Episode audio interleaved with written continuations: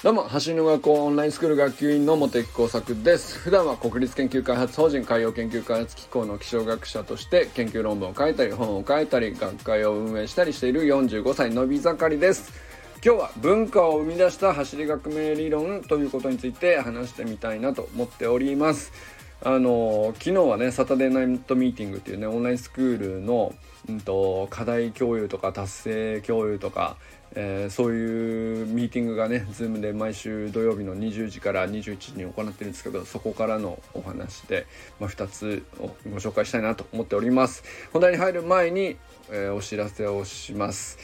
今月は、えー、個性を育む伝え方を共有するオンラインコミュニティ UpToYou についてご案内しております。このオンラインコミュニティでは誰でも実践できる和田健一流コミュニケーション論が専用の Facebook グループ内で毎週火曜日木曜日土曜日に配信されると。これは記事だったり音声だったり、えー、今のところねいろんなものを試してる感じですけれどもまあ、僕は基本個人的には音声が好きですね。でも記事もすごく面白い、え形にまとまってますし非常にいい内容が毎回投稿されてます。でこれを中心にこの内容を中心にしつつ、えー、和田健一校長と直接対話したりとかメンバー同士の交友関係を築くこともできるようなコミュニティミーティングっていうのも開催したりしております。でこの立ち上がってからねちょうど1ヶ月半まあ1ヶ月半ぐらいかな。えー、もうすぐ2ヶ月になるかなっていうところなんですけど非常にねうんと内容どんどん充実してきていてやっぱり和田校長の YouTube とかパーソナルトレーニングとか練習会を通じてとかあるいはねジャマイカでボルトさんに会って、ボルトさんのコーチとボルトさんの関係とかを直接目の前で見ながらねやっぱりスポーツにおけるコミュニケーションの取り方あるべき、うん、コミュニケーションとかっていうのは単純にその人と仲良くなるためのコミュニケーションっていう一般的なものとはもう一つちょっと別に考えた方がいいのかなっていうふうには僕はね、えー、毎週の投稿を見ながら感じてますね。やっぱりその和田健一っていうトップアスリートでもある人だからこそねその世界のトップアスリートをいろいろ見てやっぱりその成長していく人のコミュニケーションの取り方、えー、自分をどうやって育てたらいいのかっていうところに特化したコミュニケーション論っていうのはやっぱあるなと。でそういう本質って意外とその割と知っていれば誰でもできることがシンプルなこと多いんですよね。でそれがだから誰でも実践できる和田健一流コミュニケーション論っていう風になっているんですけどこれは本当に価値ある内容だと思うんでぜひぜひ参加してみてください。参加申し込みは概要欄のリンクから覗いてみてください。月額990円はねむしろめちゃくちゃ安すぎる内容だなと僕は思っております。よかったらお仲間になってください。ということでね今日は文化を生み出した走り革命理論っていうことについてね話してみたいなと思ってるんですけど昨日ねえー、サタデーナイトミーティングって言って、うんと、スクール生の、うん、課題であるとか、えー、まあ達成報告っていうのも含めてなんですけど、まあ、講師の先生とも直接話すことができてっていうまあ、あるいはね、えー、自分の普段のトレーニングの動画をみんなで共有したりしながら、えー、まあ、ここが次の伸びしろかなみたいなことを話し合ったりするとかっていうのは本当面白い時間なんですけど、えー、昨日はですね、まあ、いろんな話題あったんですがお二人取り上げたいなと思っていて一人はですね陸上歴28年45歳にしてまだあの未だですね11秒台を叩き出すっていう本当すげえ人だなって思うんですけど本間拓次郎さんでね以前もちょっと紹介したことがあるんですけども、えー、4ヶ月ぶりにねこのサタデーナイトミーティングに参加してくださって、えー、本当お忙しい方だと思うんですけど今年ね2回のマスターズの大会関東のね大会で、えー、メダル獲得っていうことで本当にねあの45歳になってこれをずっとキープしてるってすごいで今年もねちゃんと11秒台をちゃんと出すっていう。でで周りから見てるとまあ陸上歴長いし、えー、まあじゃあそのね陸上愛が素晴らしくて好きだからずっとトレーニングもしててその延長戦で11秒台がじゃあ出せるのかって言ったら普通に努力してても出ないと思いますよ僕は。多分ですけど。わかんないけどでも全国のマスターズのいろんな県のね、えー、45歳とかの記録見てますけどそうそう出てないですからね。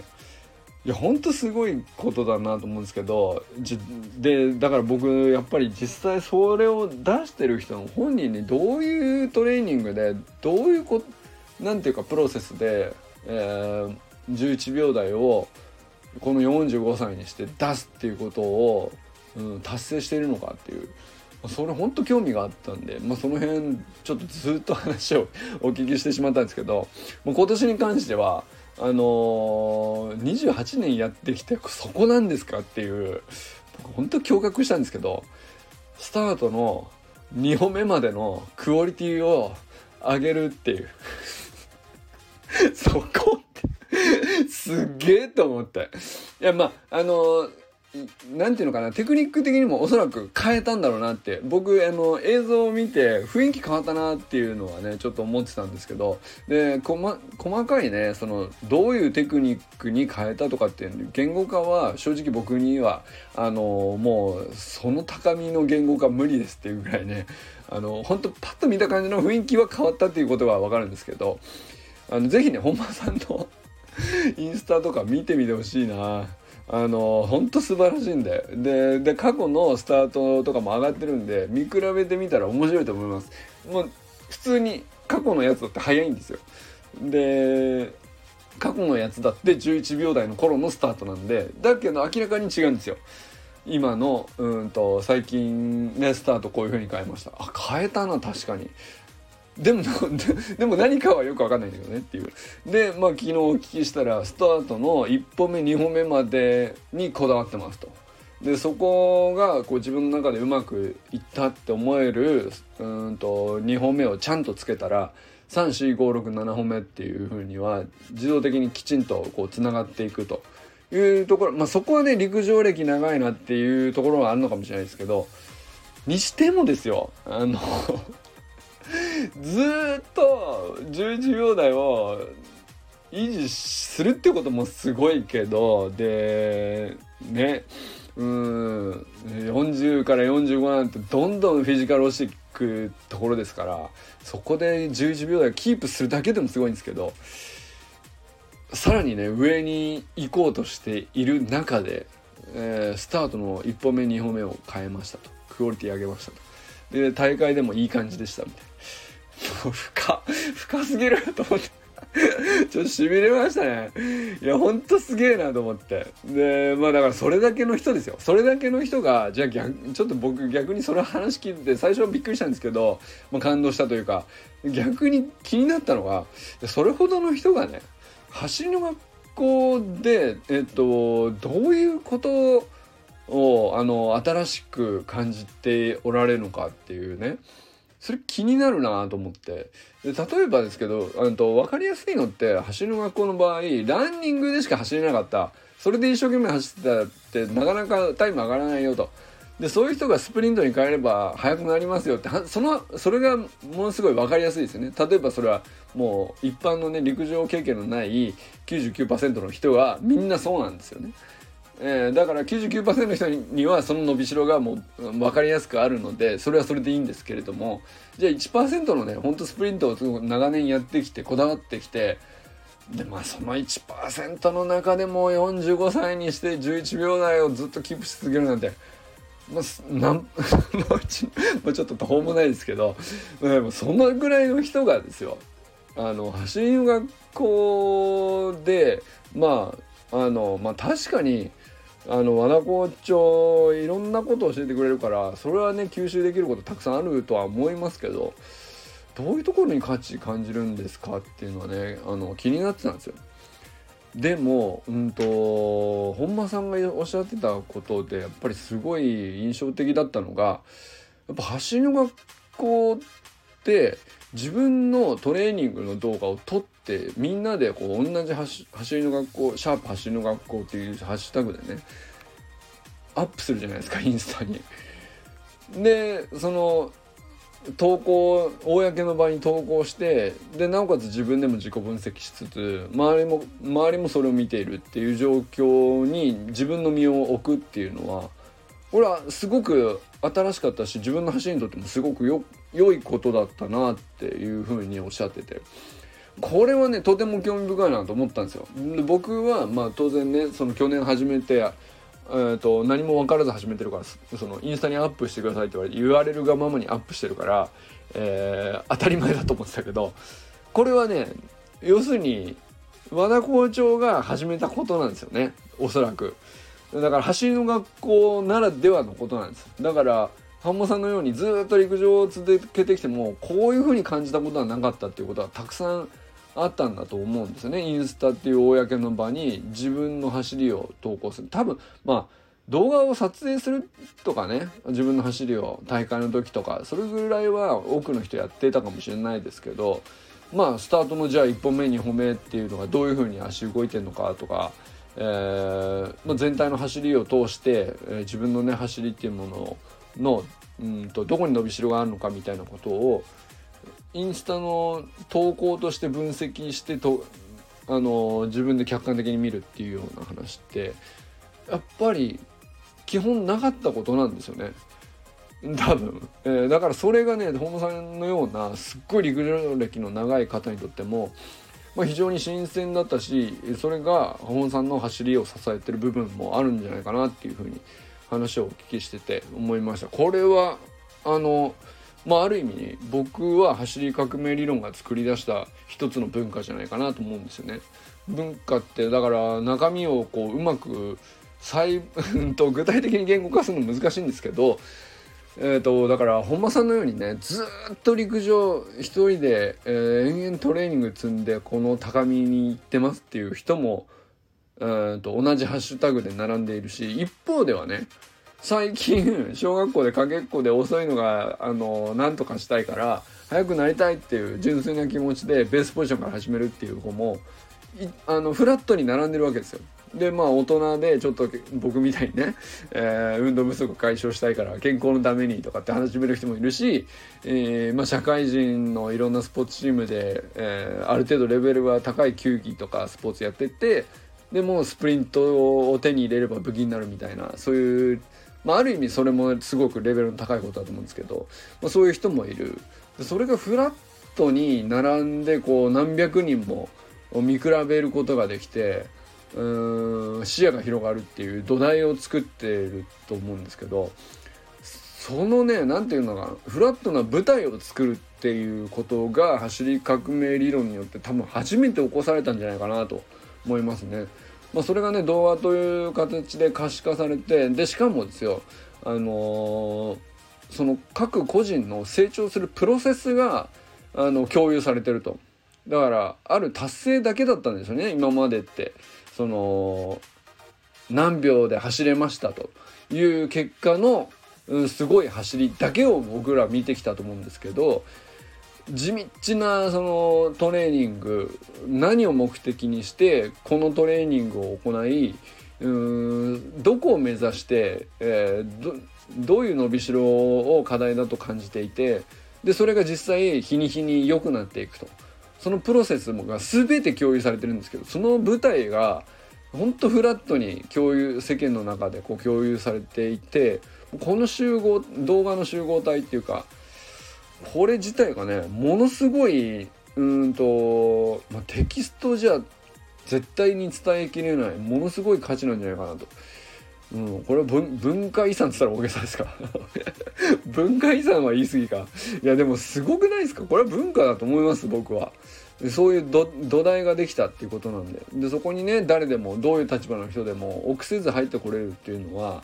本当ねステージに登りやすくなったなと思いますしで実際ね本当に日に日に毎回新入生入ってきた時にみんなベースポジションから始めるっていう時にそこのね共通言語がもうみんなはっきりしてるんでどんなレベルの人でも。だから本当に話しやすいですし。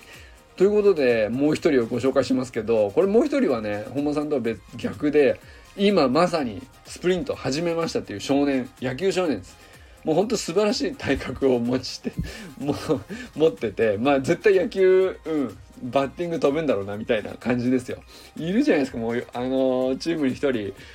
すんげえ飛ばすんだけど、まあ、確かに走力はっていうこうね。うんと自分のチームにも見覚えあるみたいなありますけど、まあ、だでもね、えー、そういう子多いですけど、うんと、自分の走力に諦めていなくてうんと結構ねこういう体格の子に対して周りってまああいつはもうね飛ばしゃいいんだからみたいな感じ。で走るのはまあいいよっていうあ周りが先に諦めちゃうんですよね。多分ね僕そういうの何回も見ました。だけどまあ本人がちゃんとどうしても走力が上がらないっていうことに対して諦めずにあのー、上げようとしていると。でそれがなかったらあの走る学校入ってないと思うんですけど走る学校入る前もいろいろ見て回って運動いろんな教材で DVD でもあるしまあ YouTube でももちろんありますし本当にいろいろ調べられたっていうふうにおっしゃってたんですけどでまあその子が彼は今ねアンクルホップにチャレンジしてあの、最初確かにあの動きが重いし膝も曲がっていたしっていう感じでしたけど徐々にね今感覚をつかみつつあるっていう途中にいるんですね。でこれは本当に僕も何人もこういう子見てきたけど なんかこの途上にいる時が一番僕感動しちゃいますね。でしかもですよ僕がその彼の話で感動したもう一つの話が彼がね、えー、走力に自信がないとだからこそ走り方をちゃんと自分で知りたいと。ということでなんとですね夏休みの自由研究で走り方を調べてまとめて提出したんだそうです。すごくないですか？